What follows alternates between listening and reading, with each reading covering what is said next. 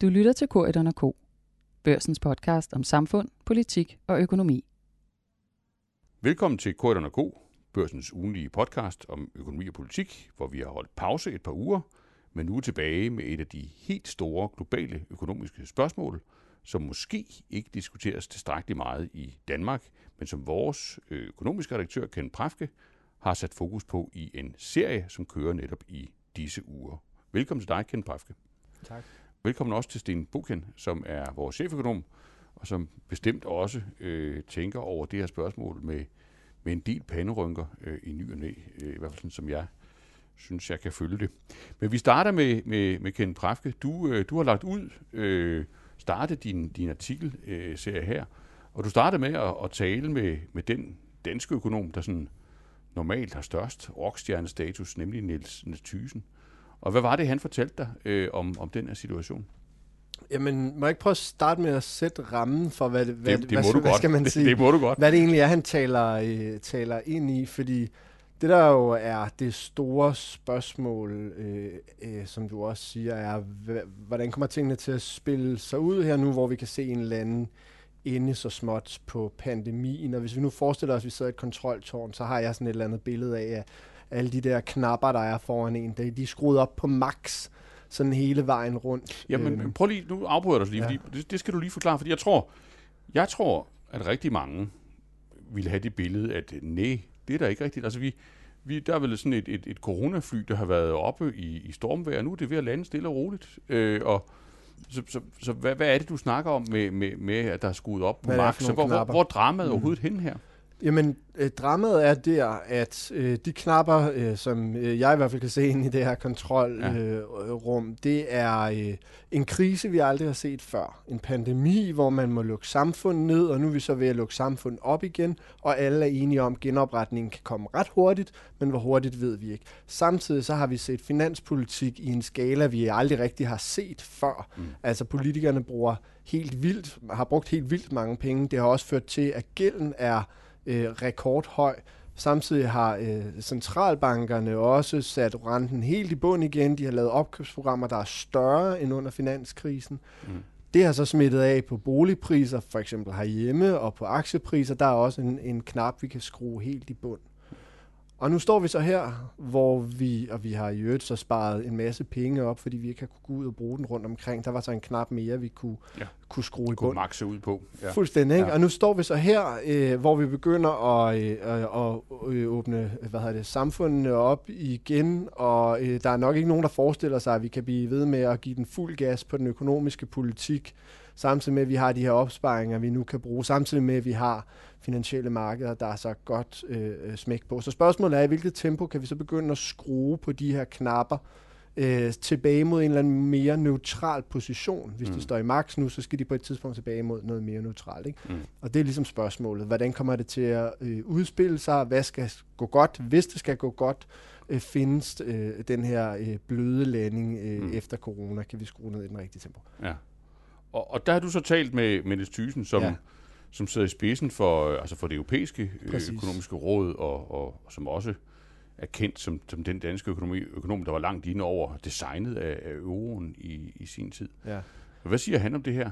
Jamen, når han ser på det fra et, øh, et europæisk perspektiv, som er det, han øh, er dybt øh, inde i, og hvor han i kvæg den rolle, han har, omgås nogle af de folk, som er de øh, beslutningstagerne, både i Centralbanken og i kommissionen og, og, og blandt de politiske ledere, så ser han en meget svær øh, normalisering. Man kan sige, at i Europa er vi øh, ikke lige så langt frem med at vaccinere øh, befolkningen, som de er i USA for eksempel. Den økonomiske politik er heller ikke blevet lempet lige så meget, som den er i USA, og på den måde er vi lidt langsommere. Altså vi er ikke helt der, hvor vi kan begynde at skrue lige så meget på knapperne, som de kan i USA. Mm. Til gengæld får vi bare så meget desto mere øh, svært ved at finde den rigtige balance, fordi vi ikke er et land med én finanspolitik. Mm. Og, øh, men i stedet, at der er en masse meget forskellige lande, som kommer meget forskelligt ind i den her krise, med meget forskellige gældsniveauer og meget forskellige vækstudsigter, mm. som så skal kalibrere 19 forskellige øvelande, der skal kalibreres øh, med én pengepolitik. Ikke? Mm. Og vi kan tage et eksempel, altså det der jo også er, altså det der nok er nemmest at få øje på problemerne i, det er et land som Italien, som jo har en meget høj øh, øh, gæld, og hvor øh, centralbanken lige nu køber øh, stort set al øh, den gæld, den nye Mm. italienske De gæld, trykker der kommer. dybest set bare pengene. Og så smider de, øh, de her, øh, den her italienske øh, gæld oven i bunken af al den italienske Mm. gæld, de ejer i forvejen. Og spørgsmålet er så, når centralbanken, når økonomien på et tidspunkt har det så godt, at centralbanken ikke har brug for at købe lige så mange obligationer, som den gør i øjeblikket, Mm. og stopper med at købe de italienske obligationer også. Hvad sker der så? Mm. Er der så nogle andre, der vil købe den, Ja. eller stiger renten, og dermed så kan vi få noget, der begynder at lugte lidt af øh, gældsproblemer, som vi så for 10 år siden. Ja.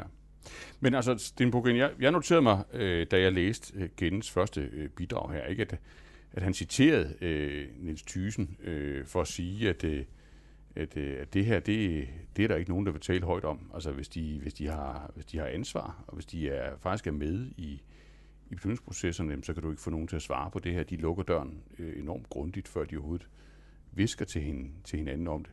Altså, nu er du selv også spillet rollen som, som cheføkonom, ikke bare på øh, en avis, men, men i en bank. Altså, er der sådan, altså, findes de her spøgelsesdebatter øh, i, i økonom, topøkonom kredse og top beslutningstagerkredse omkring økonomi, hvor man kan sige, der, der er bare noget, som så er så, så voldsomt, øh, at alene det at tale om det øh, på en eller anden måde er risikabelt. Øh, og, og er det her sådan en situation?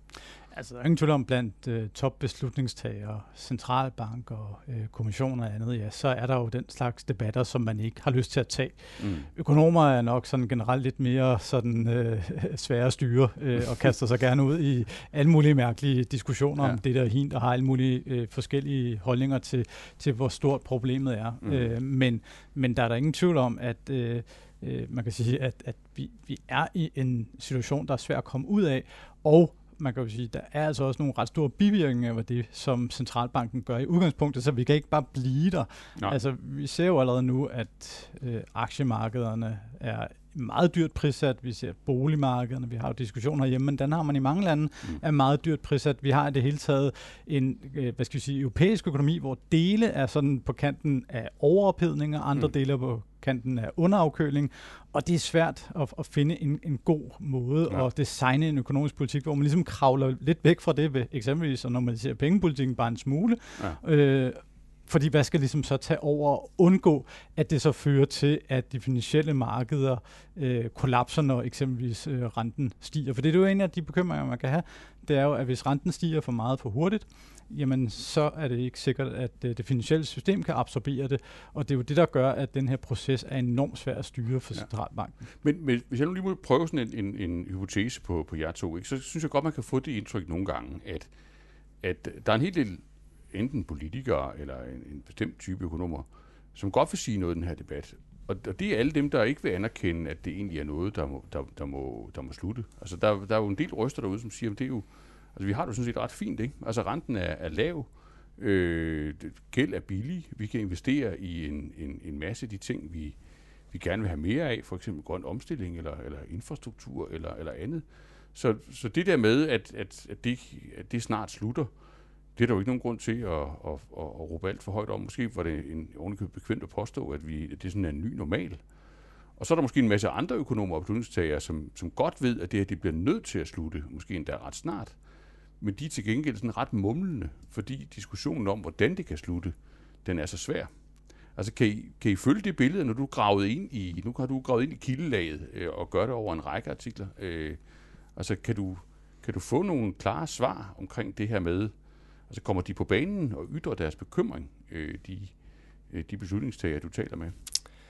Jeg tror, for, hvis vi bliver sådan i kontekst af penge, pengepolitikken, så Ja. ja. en grund til den der tavshed øh, er jo også, at her er det ligesom ord, der egentlig flytter mere end det, de gør. Ja. Så det Så, vil så sige, når man taler, handler man. det er Øh, det. ja. Og, og en, altså, Italien, de har en højere gæld, end de havde under øh, gældskrisen. Det er tilfældet for alle de her sydeuropæiske lande. For 10 år siden, der diskuterede vi, om euroen var ved at falde fra hinanden. Renterne var kolos, kolossalt høje. Mm. Der blev lavet hjælpepakker til Grækenland, Portugal og andre lande. Og i dag har de en gæld, der er lige så høj, eller endnu højere end dengang. Men renterne, også for Italien, øh, er mellem 0 og 1 procent Mm.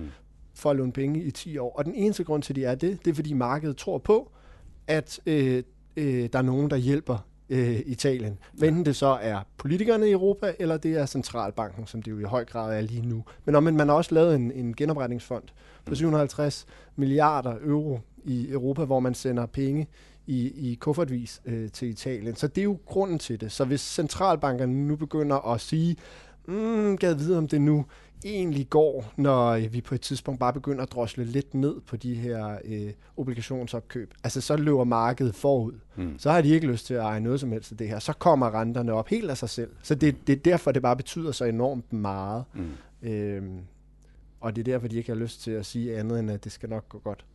Men så er du journalist, og, og, og, og du prøver sådan på en eller anden måde at, at komme om bag den der ulyst. Øh, hvad, hvad, altså, skeptikerne, altså hvor, hvor, hvor skeptiske er de, når du, når du får dem rigtigt i tale? Altså anser de, anser de altså er vi tæt på sådan en tipping point, hvor, hvor, hvor det her det bliver rigtig svært, eller, eller hvor, hvor alarmistisk øh, er sådan den, den kvalificerede bekymring øh, blandt de kilder, du taler med? Jeg synes, man må sige, at der er en ret sådan bred øh, bekymring. Og så graden af bekymring altså, øh, afhænger meget af, hvem man, hvem man spørger. Altså, ja. der er nogen, som er, har svært ved at se det på nogen måde skal ende godt herfra. Ikke? Mm. Øh, og, så, og hvad er deres argument, altså, når, når, når, altså, når det sådan graver sig ned i, i sådan et sort hul? Ja, men det argument er jo, at øh, Italien for eksempel, lad os bare blive ved med at holde fast i det eksempel, grundlæggende er en økonomi, som ikke sådan hænger sammen, og der er en uvilje mod at lave nogle reformer, der ligesom kan gøre projektet lidt mere levedygtigt på lang sigt, også selvom vi nu har en tidligere centralbankchef mm. øh, i spidsen for landet. Og øh, at øh, det kun er de her øh, opkøbsprogrammer og de lave renter, der ligesom holder, øh, holder landet væk fra en, en, et gældsproblem. Ikke? Mm. Samtidig med, synes jeg også, det Sten øh, øh, påpeger lige før med de her øh, negative bieffekter af at have så lempelig pengepolitik. Mm. Altså for eksempel for den finansielle stabilitet. Det er der jo også øh, flere og flere, der påpeger. Det kan også noget som... Øh, altså det slår meget igennem på, på, på det, man kalder aktivpriser, hvilket vil sige boliger og aktier mm. osv. Det er jo også noget, centralbankerne selv er øh, begyndt at tale om, at der er nogle effekter der, man skal være... Øh, altså ja, du være får opmærksom på. på grund af det. Så, så jeg tror ikke, der er nogen, som hvad man kan sige, i den, det man kunne kalde mainstream, heller ikke centralbankerne selv, der forestiller sig jo, at det her skal øh, øh, fortsætte for evigt, fordi det vil være holdbart at fortsætte mm. øh, for evigt. I ECB er det her nuværende opkøbsprogram, det udløber også i marts næste år. Det er jo et pandemisk opkøbsprogram, og i det ligger der vel også, at når pandemien er slut, så skal det program ikke være her mere. Nej. Hvad, hvad så, hvis du over i den, i, hvad skal vi kalde den, optimistiske eller konstruktive ende af, af aspekter. Altså, hvad er det, hvad er det konkret for sådan en, en manøvre, de forestiller sig, man skal igennem her? Altså, hvordan kan det gå godt? Jamen, det er, hvis du nu tager sådan den der helt rene øh, centralbank-hat på, så vil de mm. jo mene, at i takt med økonomien får det bedre så får vi øh, øh, lidt højere inflation, fordi der er noget øh, pres på kapaciteten, der er ikke øh, lige så meget led i arbejdskraft osv. Og, og det er jo et tegn på, at der er noget fremgang, og så kan vi godt holde til at købe lidt færre af de obligationer, fordi økonomien har det tilsvarende bedre. Mm. Så det handler ligesom om, det skal gå lidt bedre i den rigtige økonomi, og så drosler vi lidt ned for det, og den balance skal vi nok... Øh, øh, finde og i øvrigt få, få guidet markedet øh, øh, så stille og roligt igennem det her. Mm. En tilpasning, der kommer til at tage lang tid. Det tror jeg ikke, der er nogen, der forestiller sig andet end, Nej, at det skal tage lang tid, lang hvis det skal gå godt. dybest set, ja. man, man kan forestille sig. Ja. ja. Når du, Sten Bukken, sidder og, og, og læser med, øh, altså, er du bange for, at der sådan går, går ulven kommer øh, diskussion, eller ulven kommer øh, journalistik i, i, i det her, eller eller er det noget, der også sammenlignet med det, du ellers har set, du var, du var meget på banen i forbindelse med, med selve finanskrisen i sin tid, er det noget, der, er det sådan ægte nye vilkår, vi kigger ind i, når man sådan mærker på tallene? Jeg er ikke bekymret for, øh, hvad skal vi sige, at råbe ulven kommer, fordi jeg synes jo, i en eller anden forstand, den allerede er her i mm. en eller anden udgave. Det kan godt være, at det ikke er sådan en, en fuldvoksen ulv, vi har at gøre med lige på nuværende tidspunkt, men, men den er her, og den ja. begynder også at være, være sulten, mm. øh, og derfor er det noget, vi er nødt til at, at forholde os til, øh, selvom det kunne være bekvemt at lade være. Mm. Øhm, og derfor synes jeg, at det er, det er rigtig vigtigt at få taget den her diskussion øh, om, hvordan man kan forestille sig vejen ud, fordi man kan jo sige, vi, vi, vi, vi planlægger jo også den økonomiske politik herhjemme ud fra en eller anden idé om, at verden vender tilbage til noget mere normalt øh, Mm. efter corona. Altså sådan en eller anden form for, hvad skal vi sige, normalisering og så en blød landing. Men, men hvis det ikke bliver tilfældet, jamen så er vi jo nødt til at, at øh, indrette os efter det. Øh, altså eksempelvis, hvis centralbankerne i måske 10 år skal holde så lave renter, som de har nu, og øh, massive opkøbsprogrammer, som så måske skifter navn fra at være pandemiske til at være noget andet. Postpandemisk. Postpandemiske Ja. opkøbsprogrammer, Ja. ja. jamen så kan det jo godt være, at det eksempelvis skal have en indflydelse på reguleringen af, af vores boligmarked, som Nationalbanken jo også har været inde på. Øh, det kan også være, at det skal have en indflydelse på, hvordan vi designer vores øh, finanspolitik, altså samspillet mellem pengepolitik og finanspolitik. Så jeg synes, det er en super vigtig diskussion at få, få hvad skal man sige, opridset, hvad det er for et udfaldsrum, som vi har at gøre med. Men omvendt må vi jo så også sige, som ærligt er, at ingen ved, hvor vi havner henne i de, det her meget store, øh, hvad skal vi sige, øh, mulighedsrum, som vi har at gøre med. Fordi der har været voldsomt eksper- eksperimentel økonomisk politik hen over det seneste halvandet år. Øh, i mindre grad i Danmark end så mange andre lande, men også i Danmark. Men kigger man til USA, altså de står jo i øjeblikket og træder speederen fuldt i bund på et tidspunkt, hvor økonomien i forvejen er på vej i fuld fart frem. Og det betyder jo, at man forventer en vækst på, på 7% i amerikansk BNP i år, og øh, selv nogle af dem, som normalt taler for finanspolitiske lempelser i kriser, sådan en sommerstype i USA, Mm. jamen de skriger jo, at nu er det alt, alt for meget. Og det vil sige, at vi, vi er virkelig ude at teste øh, sådan, øh, hvad, rammerne for, for, hvad der er sundt for, for den økonomiske politik. Men det betyder også, at vi ikke ved ret meget om, hvad der så egentlig rent faktisk sker efterfølgende.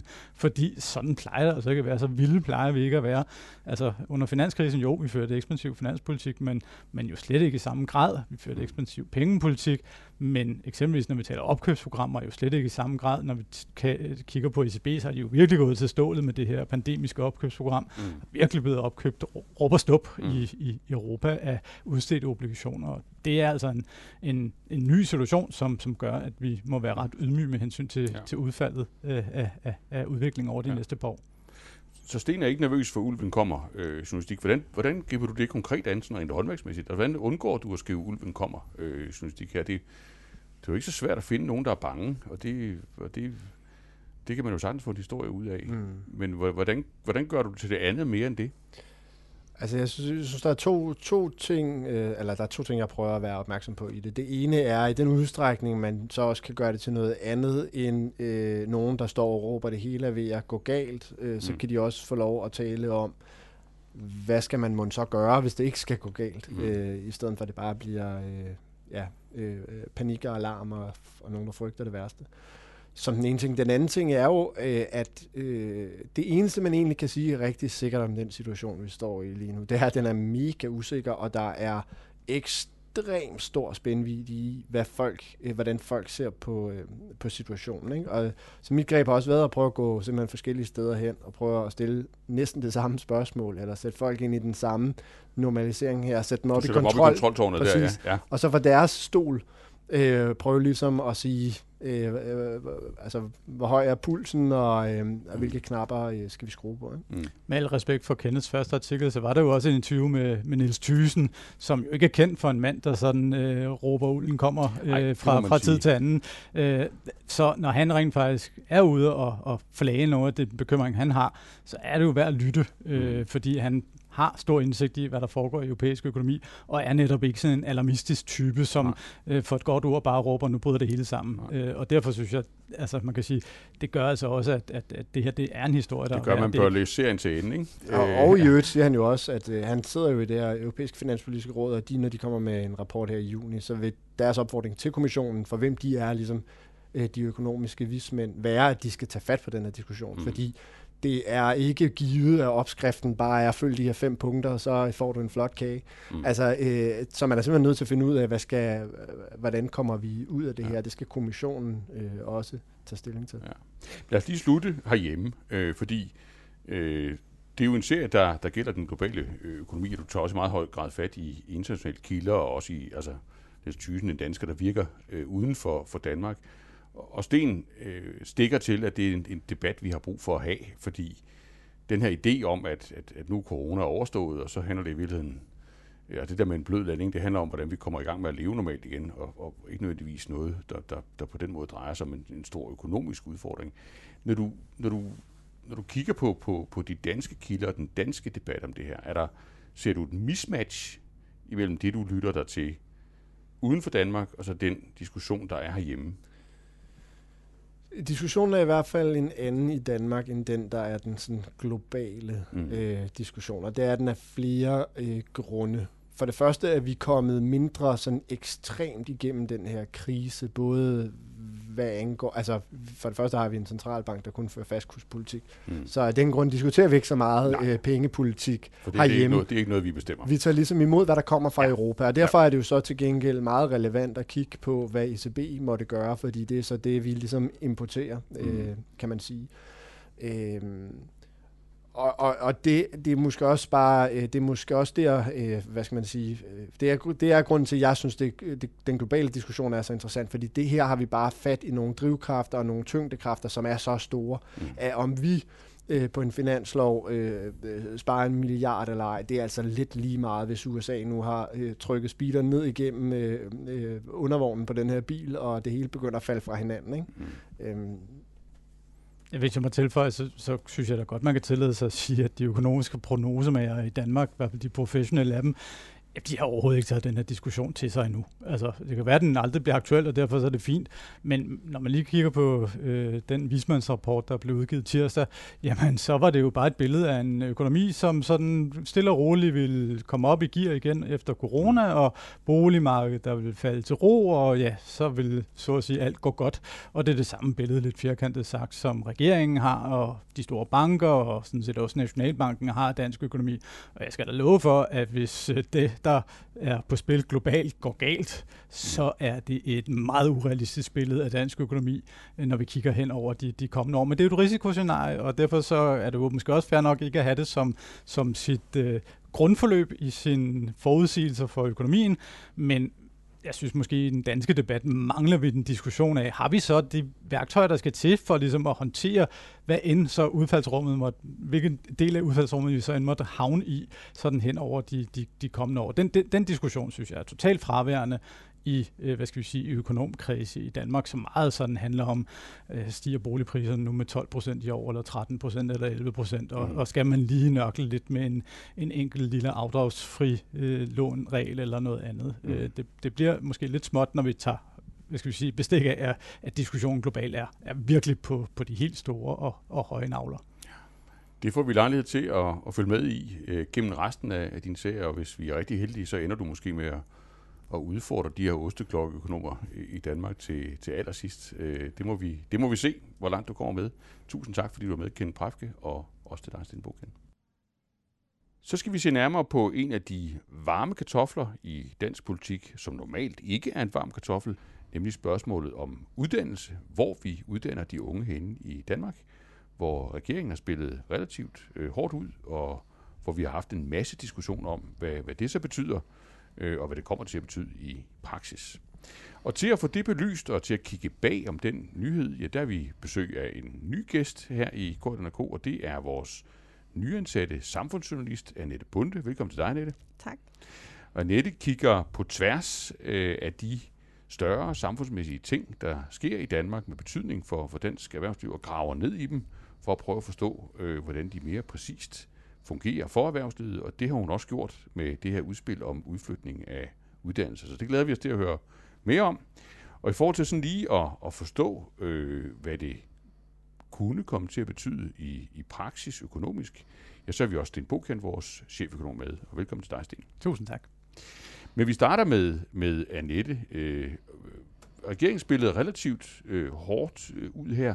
Skulle vi lige prøve at, at helt grundlæggende få på plads, altså hvor store, hvor store forandringer er det, vi, vi taler om, at der er udsigt til, når det gælder placeringen af, af uddannelser i, i Danmark, og også det her med, hvor pengene løber hen? Jamen altså, det er jo, kan man sige, de spillet rimelig hårdt ud med, at der skal være, eller de gerne vil have et mål om 7.500 nye uddannelsespladser ude i provinsen, mm. og det vil i det her tilfælde sige uden for de fire store universitetsbyer. Ja. Øhm, og det en del af de uddannelser er velfærdsuddannelser, og en del uddannelser er, kan man sige, nogen, der er mere målrettet erhvervslivet, de steder, hvor de hvor de bliver rykket ud. Ja. Det er, man kan sige, det er udtryk for ny fokus, hvis du kigger langt tilbage til starten af årtusindskiftet, hvor vi måske mere talte et globaliseringsfokus. Hvordan klarer vi os i konkurrencen med virksomheder i udlandet?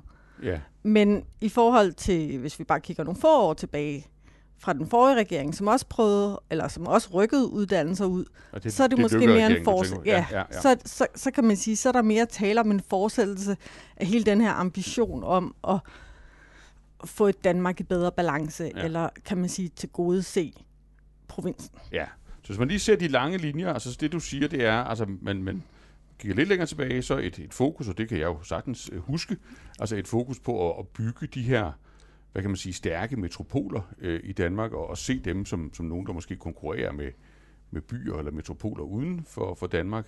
Og så et skifte, først med, med, med Lykke i virkeligheden, og, og så nu i endnu højere grad med Frederiksen til at, at, at trække den udvikling øh, i baglæns eller i den modsatte retning, og, og tænke mere regional balance. Øh, men, men, men altså, hvad med pengene? Altså trækker man også penge fra, øh, ud over flytte uddannelser? Er der så også en pengestrøm, som løber, løber den modsatte retning af, hvad man har set tidligere? Altså det er der jo lige nu, fordi ja. at, at den finansiering, der kan man sige, i hvert fald for nu er lagt op til, det er, at man sænker optaget i de store byer med, med 10 procent. Ja. Øh, det gør man for at sikre et rekrutteringsgrundlag også ude i provinsen, fordi en af udfordringerne jo også er, at, at man ved, at de unge ikke nødvendigvis frivilligt søger derud. Mm. Men det betyder jo også, at det er rigtig dyrt at oprette uddannelser i provinsen, og det mm. betyder jo også, at der på en eller anden måde bliver færre penge, eller i hvert fald let bliver færre penge at lave uddannelse for, og det er jo også derfor, at, at øh, begejstringen øh, ikke har været særlig stor mm. på, øh, på især universiteterne i store byerne, fordi de selvfølgelig frygter, at de skal bruge, øh, kan man sige, eller få uddannelser af dårligere kvalitet simpelthen. Mm. Ja. Så en, en højere stykpris. Øh, ja, ja per som, studerende. Som, yes, yes. Ja. Øhm, før vi går til din bogkend, altså hvis nu du kiggede på den her sag, altså øh, man har prøvet det, det før. Hvad, hvad har erfaringerne været med, med den her type øvelser? Jamen, de har været ret dårlige, øhm, kan man roligt sige, fordi mm. at, at øh, under Lykke-regeringen, der prøvede man jo det her med at rykke nogle uddannelsesstationer ud. Man tog 10 uddannelsesstationer og rykkede mm. ud i landet øhm, i en ambition om at skabe 500.000 mm. nye studiepladser ude i landet. Og øh, sidste år Fem, var det... 500.000 alligevel? Nej, 500 til 1000. okay. ja, ikke? Men, men sidste år var der, var der under 100, ja. der, der søgte ind på de her uddannelser. Ja. Ja. Øhm, og det betyder jo, at stykprisen, som du taler om, har været meget, meget dyr. Mm. Det har man så helt sikkert også prøvet at tage ved lære af mm. den her gang. Ja at undgå nogle af de fejl, man gjorde sidste gang. Blandt andet, at man jo flyttede halve uddannelser ud, kan du sige. Man flyttede også nogle uddannelser ud, hvor de unge så kunne tage halvdelen ud i provinsen, og så alligevel skulle ind til storbyen og tage den anden halvdel. Mm. Øhm, og det har nok gjort også, eller været medvirkende årsag til, at mange ikke synes, de var særlig attraktive. Ja, fordi altså, vi har vel hørt, at regeringen argumenterer, kan man sige, ret kraftfuldt, eller nu vil måske næsten sige aggressivt, for at, at øh, det her det er noget andet. Altså der, der er nogle bedre odds den her gang for, at, at det lykkes. Altså at, at kvaliteten kan være høj, og man også skal få nogle mennesker til at, at søge de her uddannelser. Hvad, hvad er det for nogle argumenter, de har, har spillet på banen? Jamen, deres argumenter er jo, altså dels det her med, at, at du flytter hele uddannelsen ud, dels mm. selvfølgelig mener de jo, at de mere har øh, taget hensyn til at flytte uddannelserne nogle steder hen, hvor man ved, at der står nogle virksomheder til at aftage. Man tager for eksempel Jura til Esbjerg, hvor man ved, at der er mange store virksomheder, der har mm. efterspurgt det, hvor man har nogle styrelser, der er flyttet ud. Det kan give meget god mening et eller andet sted. Mm. Øhm, du flytter dyrlægestudiet til Faglum, hvor at, at der også i forvejen er... Øhm, Aarhus Universitet har en afdeling, der, mm. der forsker ja. i ting, der er relateret til det her.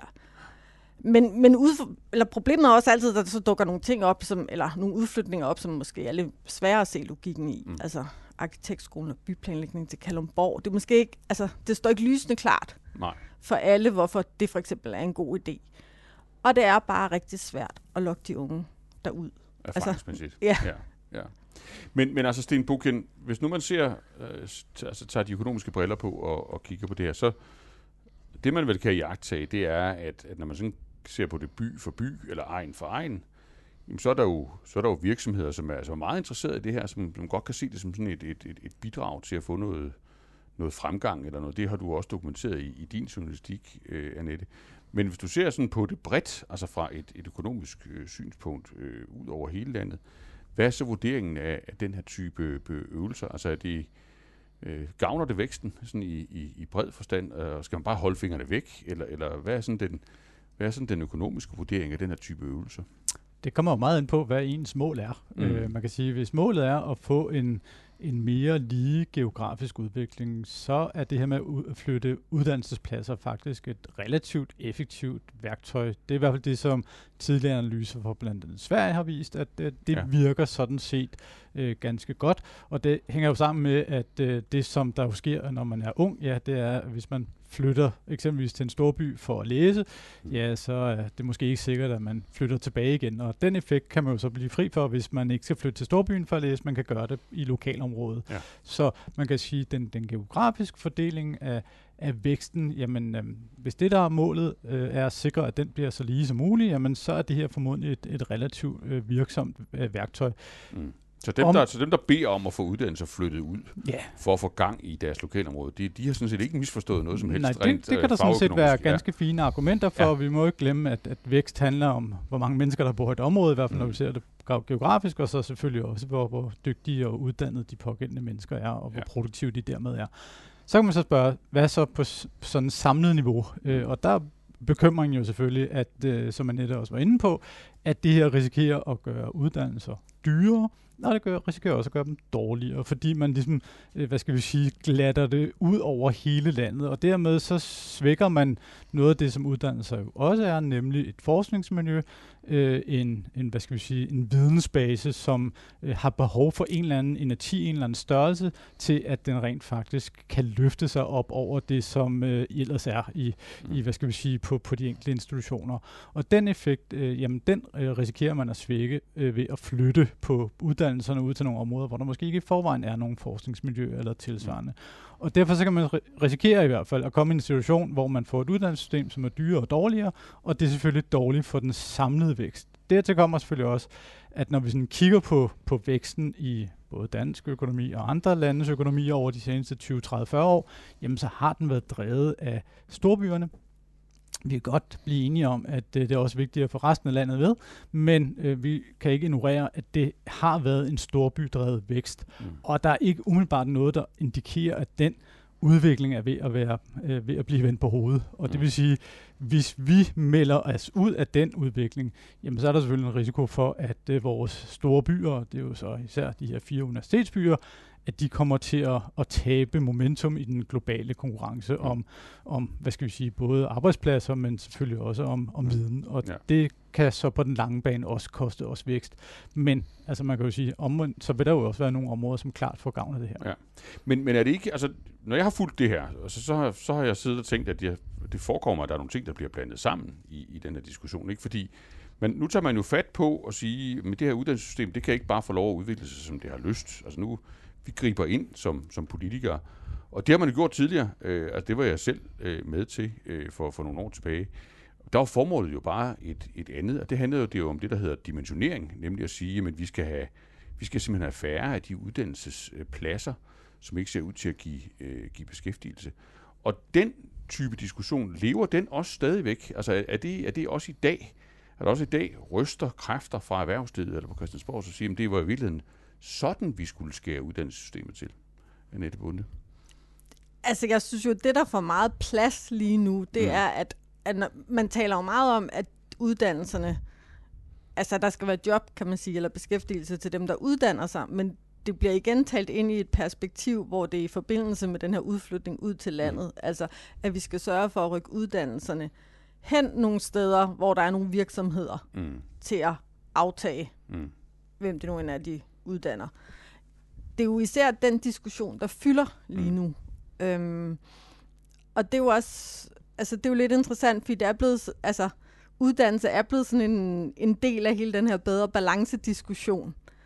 Også ja, det, er blevet, det er blevet et middel til at, at, ja, at nå et andet formål. Det, men, ja. ja, og, og, øh, og, og netop hele det, som Sten også taler om, at vi også er en global konkurrence, det fylder meget lidt, mm. når, man, når man hører diskussionen lige nu, og man kan måske nogle gange spørge sig selv, at Danmark ikke et lovligt lille land til, at vi begynder at tale så meget om, Mm. at, at der er konkurrence om, hvor uddannelserne ligger her. Mm. Øhm, og det bliver måske en diskussion, hvor vi også meget lukker os om os Ja. selv. Men sådan, øh, igen for at tage det økonomfaglige, skulle man så bare lade det, bare lade det flyde frit? Øh, eller hvad vil, hvad vil sådan den styringsanbefalingen være med, med, med økonombriller i forhold til, hvordan man så kunne gøre, hvis man ville optimere? Altså hvis målet var så høj samlet vækst som muligt, og så stor en samfundskage som muligt, øh, som man så kan dele ud Det af. kunne jo lyde rart, at man bare sagde, jamen så lader vi ligesom bare uddannelsesinstitutionerne øh, styre for det no- selv. for nogen i hvert fald. Øh, øh, ja, i hvert fald for uddannelsesinstitutionerne. ja. øh, så styrer de det bare selv, og Ja. så drives det bare den efterspørgsel, der er. Men det er nok heller ikke smart, når man har et uddannelsessystem, som et er gratis, og to, som endda i øh, tillæg også har øh, studiestøtte, altså SU, Mm. øh, fordi det gør, at øh, de studerende ikke nødvendigvis øh, søger derhen, hvor behovet er rent økonomisk, og Mm. der, hvor afkastet rent økonomisk er størst. Og derfor så, øh, kan man sige, så ville det jo nok give meget god mening, og der har man jo selvfølgelig også arbejdet med tidligere, at dimensionere efter beskæftigelsesmuligheder. Og det er jo noget af det, som eksempelvis Dansk Erhverv har været inde på Ja. over de seneste uger, og øh, foreslå, at det er den vej, vi drejer dimensioneringen. Men, men det er jo så ikke det, som politikerne ligesom har fokus på lige nu. Øh, de lader det overskygge af det regionale hensyn. Mm. I stedet for ligesom at kigge på, at vi skal uddanne de, der er behov for, jamen så kigger vi på øh, at uddanne de, der er behov for af regionale årsager. Mm. Og, og det vil sige, at vi får blandet ligesom to, uddan- øh, to øh, politikområder sammen, nemlig øh, regionalpolitik og uddannelsespolitik eller vækstpolitik. Og, mm. og det, det kan man sige i hvert fald, øh, hvis vi ser på den samlede økonomiske vækst for Danmark, så er det ikke godt nyt. Nej. Øh, men det kan det jo sagtens være for Kalundborg, der nu får øh, dele af arkitektur og byplanlægning. Mm. Øh, øh, det, det kan man jo ikke ignorere. Nej, men hvis man, du jo selvfølgelig også til det, øh, til det politiske landskab, øh, når, når, når du prøver at, at komme rundt om sådan en, en sag som den her. Hvordan står brikkerne på Christiansborg i forhold til det? Altså, kommer der til at blive flertal for det her, og, og, og følger det de normale skillelinjer, altså røde mod blå og, og så videre? Øhm, nej, de følger jo ikke røde mod blå, men, men man kan sige, de følger det, at, Venstre og Socialdemokraterne ofte er enige om mere, okay. end, end, øh, end, end, end man altid får indtryk af udad til. Mm. Og, og Venstre har ikke lagt skjul på det den her gang. Deres modtagelse var jo meget positiv. Ja. De selv øh, i februar kommet med et udspil, der lagde op til, at der skulle skabes 7.000 øh, nye studiepladser ude i landet. Det ligger meget tæt op af Socialdemokraternes 7.500. Ja. Øh, Dansk Man kunne, man kunne ligefrem forestille sig, at man havde kigget lidt. Ja, Øh, ja. altså, øh, øhm, det er svært at forestille sig, Mm. at, at, at man ikke skulle kunne blive enige, Mm. øhm, kan man sige, bredt. Ja. Altså, øh, men, men de kan jo få problemer med nogle af deres egne, selvfølgelig regeringen. Især de radikale Mm. øh, er jo et øh, på mange måder storbyparti, og har jo også været ude netop at kritisere den her sammenblanding ja. mellem, at man bruger uddannelsespolitik til at drive landdistriktspolitik. Ja. med. Hvad, hvad, med erhvervsinteresserne? Altså, jeg noterede mig, at du har, har, altså, du har haft røster i, i spalterne altså, Ja. lokalt, som, som virkelig ser noget opmuntrende i det her. Og hvad så med, hvad så med på nationalplan, altså de store erhvervsorganisationer? Men de jo, der gælder jo også den der på nationalplan, der er en langt større skepsis, Ja. ja. end der er på regionalplan, fordi at man nok lidt har forskellige briller på. Mm. At de store erhvervsorganisationer er selvfølgelig også rigtig optaget af, hvordan Danmark klarer sig i den globale konkurrence. Det er mange af de store virksomheder også ret, ret optaget af, det hænger tæt sammen. Mm. Mens jamen, hvis du går ud til virksomhederne øh, regionalt eller på kommunebasis bare, Mm. så er der selvfølgelig nogle af dem, der har en enorm stor interesse i at få et bedre rekrutteringsgrundlag, Mm. simpelthen for at kunne få mere højt kvalificeret arbejdskraft ind. Og det betyder, at i nogle byer altså er jo erhvervslivet og kommunen og endda nogle frivillige kræfter gået sammen om, jamen, hvordan skaber vi et studiemiljø, som gør, at vi kan blive virkelig attraktive og sætter ret mange kræfter ind på, at det skal lykkes, for Ja. eksempel i Esbjerg. Og, og hvad så, når du kigger fremad i, i din dækning her? Er det sådan, er det sådan en, en isoleret øvelse? De skal nok blive enige på Christiansborg, siger du, og, og 7.500, det er sådan cirka sigtepunktet. Øh, og man flytter lidt, lidt penge fra, øh, fra universiteterne i byen til måske nogle, nogle lidt dyrere velfærdsuddannelser, øh, som, som ligger øh, længere for de store byer. Og slutter, slutter ballet så der, eller ser du, og har du set i din dækning sådan en dybest set en ny, en ny politisk genre her, altså sådan en, en, en, en ny måde at gøre tingene på, som vi vil komme til at se meget mere af. Jamen, altså hele den her, kan man sige, øhm, problematik omkring, at vi har en regering, der rigtig gerne vil til gode se provinsen og flytte ting ud, vil gå op imod centraliseringen, Mm. ynder at fortælle os, at det ikke er en naturlov, men noget, man kan ændre på. den ser vi jo også på andre politiske områder. Vi har set det med politiforliget, øhm, og der skal laves øh, regionale politistationer. Vi kommer også til at se det formentlig på sundhedsområdet, hvor de har varslet, at, at vi skal have øhm, nærhospitaler. Mm. Der tænker jeg, at du vil kunne få den samme problematik. Mm. Kan vi få den kvalitet ud i nærhospitalerne? Vi har netop centraliseret på store hospitaler, mm. for at... Øhm, for at lægerne skulle blive dygtigere til de svære mm. operationer. Det er heller ikke en let øvelse at skulle til at rykke ud der. Det vil også kunne komme til at koste mange penge, mm. og igen komme til at gå ud over kvaliteten. Mm. Men samtidig kan det jo godt gavne de lokalområder, hvor det rykker ud. Det kan gøre, at folk føler, at de får, øh, at de får deres velfærdsydelser tættere på. Mm. Ja. Og, og, og, og Sten Bukker, hvis du ser på, altså tager det sådan ultimative helikopterblik på, på uddannelsessystemet i, i Danmark og vores, hvad kan man sige, uddannelsesmæssige performance øh, i, i forhold til, til, hvor vi står henne øh, økonomisk. Altså er der så, er der så ligesom et forspring at give af øh, i forhold til de lande, vi normalt sammenligner os øh, med, hvor man kan sige, det, det er sådan set fint nok at tage et, øh, et frikvarter øh, her i, i de kommende år, og måske til gode se nogle andre formål, som, som, som mange interesserer sig for, øh, eller, eller hvordan, hvordan ser vi egentlig ud, når vi, når vi sådan sammenligner os øh, på en uddannelsesparameter? Ja, det ville da være ønskeligt, hvis vi havde et solidt forspring, vi bare kunne give af, men det har ja, vi jo ikke. Det har vi, vi, vi ligger sådan som den bløde med, mellemvare i den, i den vestlige verden, selvfølgelig i en pæne ende, men, men ikke sådan noget exceptionelt godt. Øh, mm. Og det betyder jo altså også, at hvis vi vælger at prioritere noget andet med vores uddannelsespolitik, jamen så kommer vi jo til at, at sakke en smule bagud i forhold til i hvert fald nogle af de lande, som vi, vi sammenligner os med. Det skal dog siges, at vi er nok ikke de eneste land, der kommer til at gøre noget i den her mm. dur. Der er en bred politisk tendens globalt til, at man prøver at læne sig lidt imod urbaniseringen. Øh, det virker bare ikke ret godt øh, mm. ret mange steder, og det er meget dyrt at gøre det, øh, øh, fordi af uansagelige årsager, jamen, så klumper vi mennesker sammen øh, ved siden af nogle mennesker, der ligner os selv, og øh, helst så tæt, at det bliver til en stor by. Øh, mm. Og det vil sige, øh, det er en, en meget svær tendens at vende, og en tendens, som jo i det danske tilfælde, og de fleste ver- øh, lande i den vestlige verdens tilfælde, har varet siden starten af 90'erne. Mm. Øh, så, så man kan sige, det her det er, øhm, det er ikke godt nyt for, for, for dansk økonomi, og specielt ikke for de, for de store virksomheder, som har brug for spidskompetencerne, fordi der er en risiko for, at man, man svækker dem, når man sådan prøver at smøre det helt lidt, lidt, lidt jævnt ud, ud over landet. Det er der så bare næsten ikke nogen, der tager det synspunkt på Christiansborg, og det bundet bare for slut der. Det, øh, det hører man ikke, når man sådan researcher Nej, det, jeg tror, at de radikale vil gerne abonnere på det synspunkt, ja. men, men det er svært at finde øh, rigtig mange andre, der vil det. Ja. Øhm, der er generelt en, kan man sige, en udbredt holdning om, at, øh, at man skal ud og gøre noget godt for provinsen, og at de ikke må blive, øh, kan man sige, efterladt, mens store byerne de bare trumler derud af. Det kommer du med garanti til at følge tæt øh, i, den, øh, i den kommende tid. Tusind tak, fordi du var forbi her i KRNK, og også tak til Stenbukken. Tak fordi du lyttede med på KRNK. Vi håber, du lytter med næste gang, og indtil da, så giv os gerne en anmeldelse i din podcastplayer.